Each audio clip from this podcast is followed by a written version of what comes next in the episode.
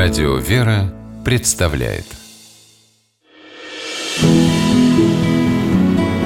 Имена, имена милосердие.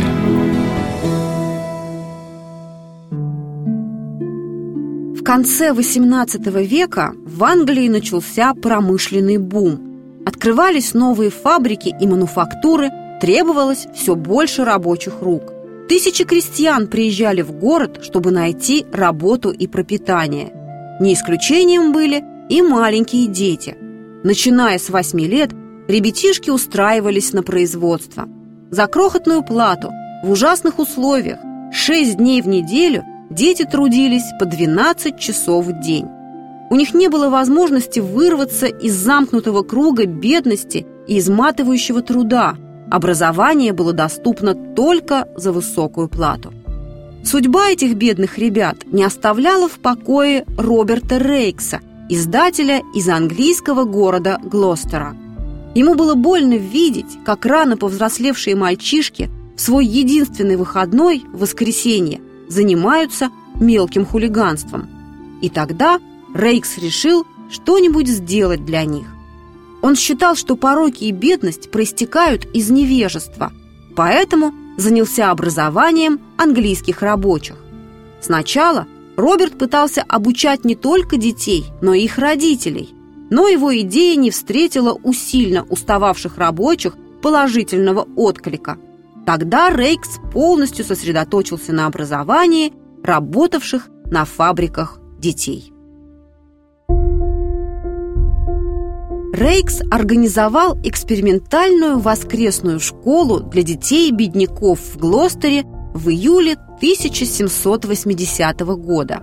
Он составил список детей от 6 до 14 лет, нанял четырех учительниц для преподавания им грамоты и закона Божьего. Все расходы Рейкс брал на себя.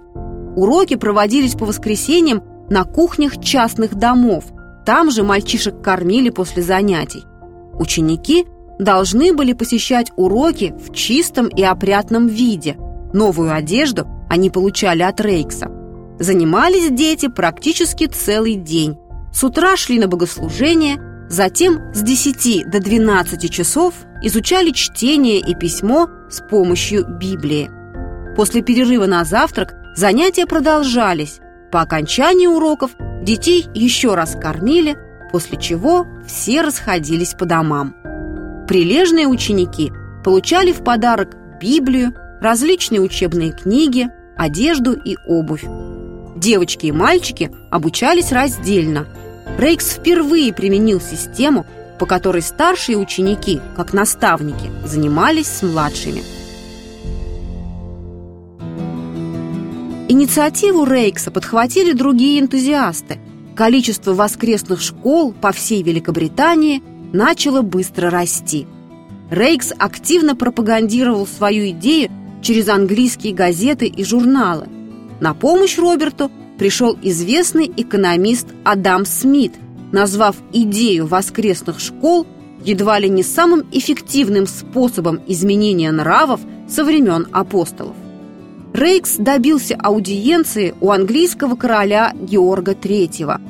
Король одобрил начинание Роберта Рейкса, заявив, каждый ребенок в королевстве должен научиться читать Библию. А его супруга, королева Шарлотта, стала патронессой воскресной школы Рейкса. В 1785 году в Лондоне Рейкс основал общество поддержки и поощрения воскресных школ в Англии, которое финансировало создание новых школ и издание учебной и религиозной литературы для них. В следующем году первая воскресная школа открылась в США, только что получивших независимость. В дальнейшем подобные школы открывались во многих странах Европы и в английских колониях по всему миру. В 1888 году Союз учителей воскресных школ воздвиг в самом центре Лондона памятник Роберту Рейксу, человеку с чутким сердцем и отзывчивой душой, изменившему жизнь миллионов девчонок и мальчишек по всему миру.